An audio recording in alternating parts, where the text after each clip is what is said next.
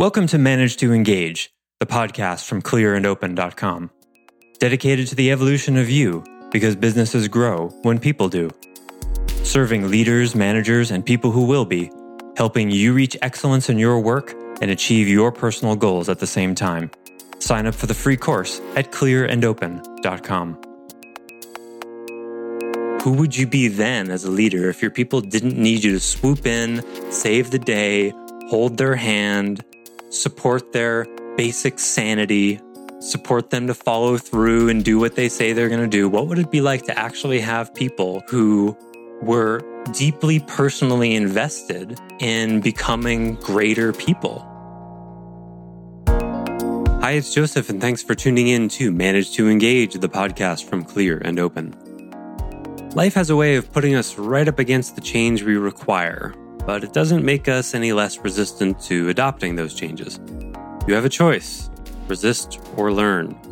In order to become who you want to be, or who you seem to have to be, you have to look hard and realize who you are not. When we see the stories of great leaders, it feels as if they knew what they were doing all along. Why else would they take on such crazy risks in the face of seemingly impossible odds, right? But ask anyone in the midst of their soul's journey if they felt that way, and it'd likely be a very different story. This series is excerpted from my online course entitled Essential Leadership Processes, which you can find at courses.clearandopen.com. I offer weekly member webcasts, online courses, and mentorship at clearandopen.com because it's my truth that with the right tools, anyone can eliminate the people, money, and time problems holding them back in business. And I share parts of these webcasts and courses on this show because I want to help you too. If you're enjoying the show and learning from it, I'd love your feedback. If you're listening to the show on an Apple device, all you have to do is open the podcast app, view the full description of this episode, and click a link to leave a rating and review for the show. Thanks so much for listening. Let's start the show.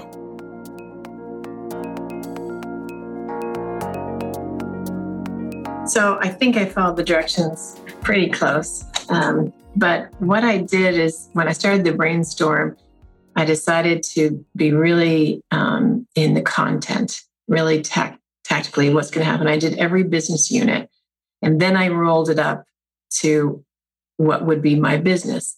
And, um, I didn't freak out like Ed, um, but I, I really had to sit there and think hard about whether I wanted this or not um, doing the content by each business unit, I found very easy, just flows, great ideas. I could see it for the next three years.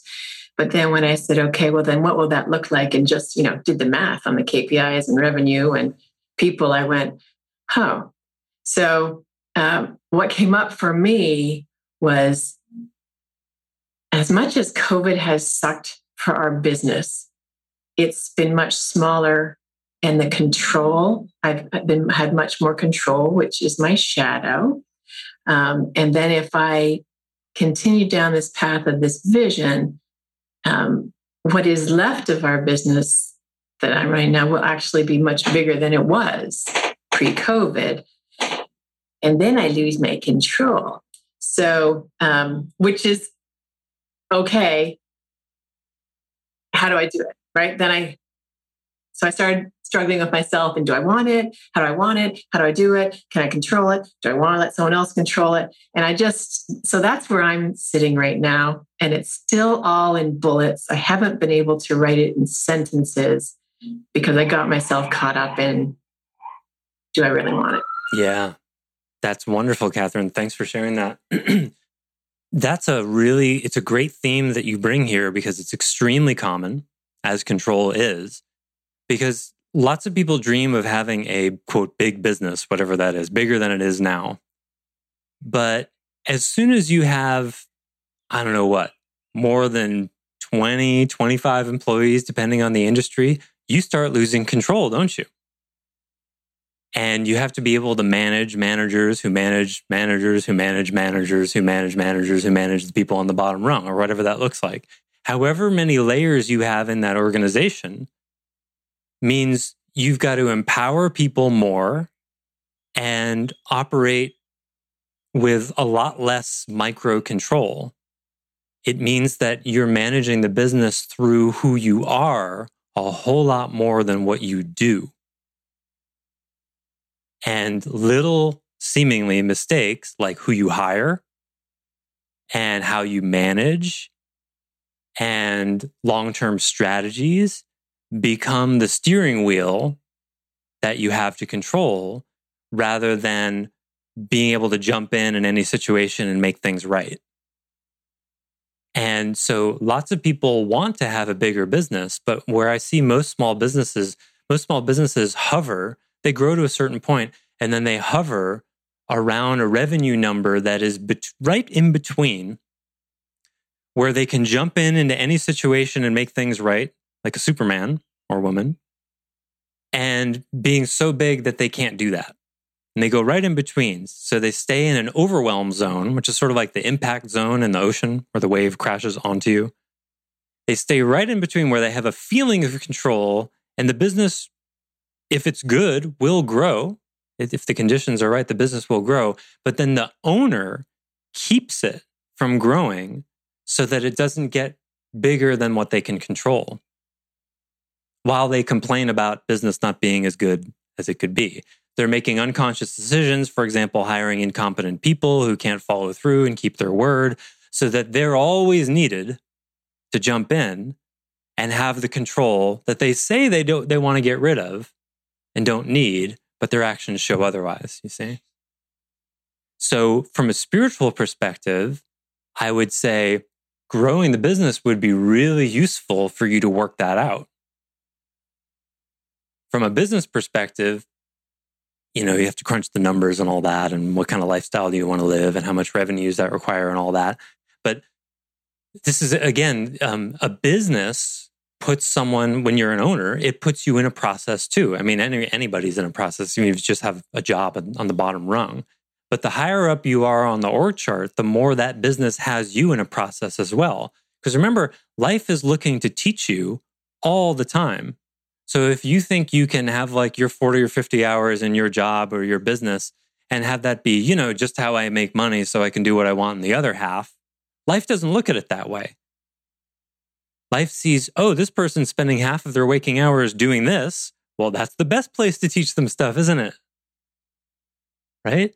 it doesn't care about how much money you make you know whether your profit is up 5 or 10% from last year or whether, whether your revenue is up 5 or 10% it doesn't care. It cares about you learning.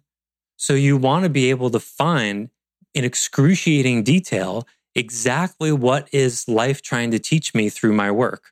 Otherwise you play victim. It's one or the other. You have to play victim and then you you know you become uh, i am working for the man or business is hard and the government doesn't support small business and and all of that. And it's not that that isn't true. It's just not empowering and it's not productive.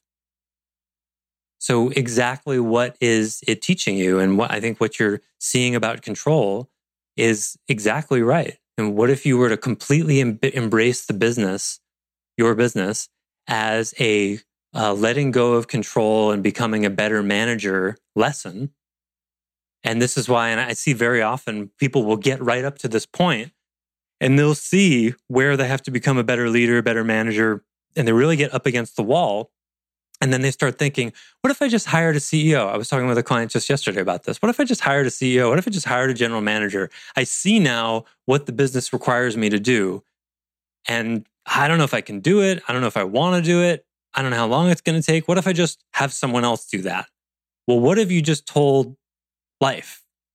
I mean, that's like being in the math classroom and the teacher calls on you and you don't know the answer and you tap the person next to you on the shoulder. You, can you tell me the answer?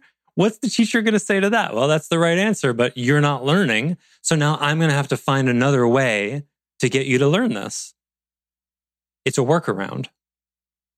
And uh, it's it's hard when you really see how life paints us into a corner that way in our own good. I'm feeling that right now in a lot of ways. I'm, I'm, uh, I don't know how much to say about it. Life will seek to paint you into a corner so that things get bad, so that you experience, so that you experience that you have no choice other than to grow. The truth is, you do have a choice. You always have a choice. But your choice is basically resist or learn. And for the most part, we get to the surrender by experiencing the folly of our resistance. And that's okay. That's just how it is. So I don't see anyone exempt from that. It's like you you want to be able to look at your life as in part not yours. Because if you see your life as entirely as yours, uh, then you won't be including your teacher, which is life with a capital L, and what it has in store for you. That's the spiritual component of leadership, that it's not all up to you. So you think your vision is like your idea, but some of that vision is a carrot that is put there by the intelligence of life that says, Ooh, if I can convince this person to go for X, Y, and Z, it's going to run them right into A, B, and C issues. It knows exactly what it's doing. If you can see that, you're going to have a lot easier time with it. But like I keep saying, many of the business owners that I work with, they're in a they're in a resistant relationship to life because they're still trying to get the outside stuff to happen without looking at what there is to learn. Then they're in opposition with life. They're not cooperating with the teacher. That's the teenage rebelliousness that we all understandably have. so, well framed, Catherine, well framed. What if your business is supposed to grow as a function of your ability to increase accountability and at the same time let go of control, which seems like a paradox, but is not, if you really see it right. And to hire people that are so competent, they don't need you. Who would you be then as a leader if your people didn't need you to swoop in, save the day, hold their hand, support their basic sanity, support them to follow through and do what they say they're going to do, what would it be like to actually have people who were deeply personally invested in becoming greater people? I mean, every single one of your employees. How would that challenge you? Those people are demanding as employees. They're high performance people that require high performance management. They don't need caretaking, but they do need sophisticated challenges and sophisticated support. They need, they don't work for average managers. You see, that's the challenge. So everybody, all employers want A players, but they seldom ask themselves, have actually earned them by being one myself? And then in order to do that, you have to become that. In order to become that, you have to look at how you're not. So the um I love that you're struggling with, okay, I have the vision, which is this is not uncommon. Okay, here it is. Oh man, do I actually want this? That's very, very honest. And do I want this from a place of like, am I willing to do what it takes? That's daunting. Uh, what does your soul tell you? Would be the question I would ask you to inquire into. What does your soul tell you? about whether it's worth it. But along those lines, like if you're if you're writing a vision that is supposed to get closer and closer to like the ultimate version of yourself and your soul that you're supposed to be, if that alignment is we're supposed to find our way to that alignment, then wouldn't you want that vision that you're creating? I mean, shouldn't those two things match up? Versus if you feel like you know, do I even want this or I don't want this, then aren't you further from what your life ultimately, your life vision should be to, to marry with your soul? Yeah. And if we were all soul and expression, there would be no conflict, there would be no questioning.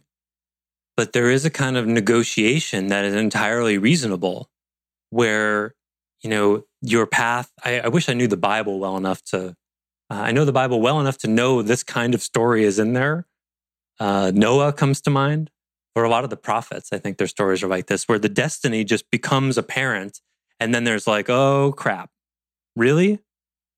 Like I see what I need to do. Uh, the Jesus story had a lot of this in it. I, again, I don't know it well enough to, to quote it, but um, you know, I actually I do a little bit. Jesus' story is really cool because in in the New Testament, there's um, and, and people tend to see the Jesus story as a story about him rather than about you, because that's really what it's about. It's a hero's journey. See Joseph Campbell on the 12 steps of the hero's journey or whatever. And Jesus' story is really cool because there are moments where he is an embodiment of the divine, which we could call soul, divine in embodiment. In, soul is the divine in individuated embodiment. And then there's other times where he's quite a doubtful human being, lonely. Will no one stay up with me? You know, ouch, I was betrayed. So you see him go back and forth between being the embodiment of the soulful divine and a fallible human being who is afraid, who is lonely, who is anxious. So that's what's so beautiful about that story is you you see the ongoing negotiation between the truth of the soul and the rest of us, the conditioned self, we could call it, that's like, oh man, I don't know about this this is really hard. This is a big risk. You know, and you see this in any hero's journey. You think of Madame Curie and, you know, distilling, crushing down tons of ore in order to follow her intuition about uh, new elements that she experienced, or, um, you know, anyone who's done enormous enterprise, Steve Jobs, uh, Bill Gates, Walt Disney, you know, these people they're drawn to i need to do this. Uh, what's his name? Um, the Phil Knight the guy from um, the nike guy? Yeah. A shoe dog brilliant book about there's so much fear and doubt and uncertainty but he had this like soul level drive of like i need to make running shoes bring them into the world i mean where that came from who knows but he was clearly possessed you know, doing things like jumping on a plane to Japan with like $300 in his account to make a final pitch to try to save the whole company. Things that seem completely unreasonable, but follow this kind of destiny. And then in retrospect, it looks like, well, of course, he knows he knew exactly what he was doing. Yeah, ask someone who is in the midst of navigating their own soul's journey if they know exactly what they're doing.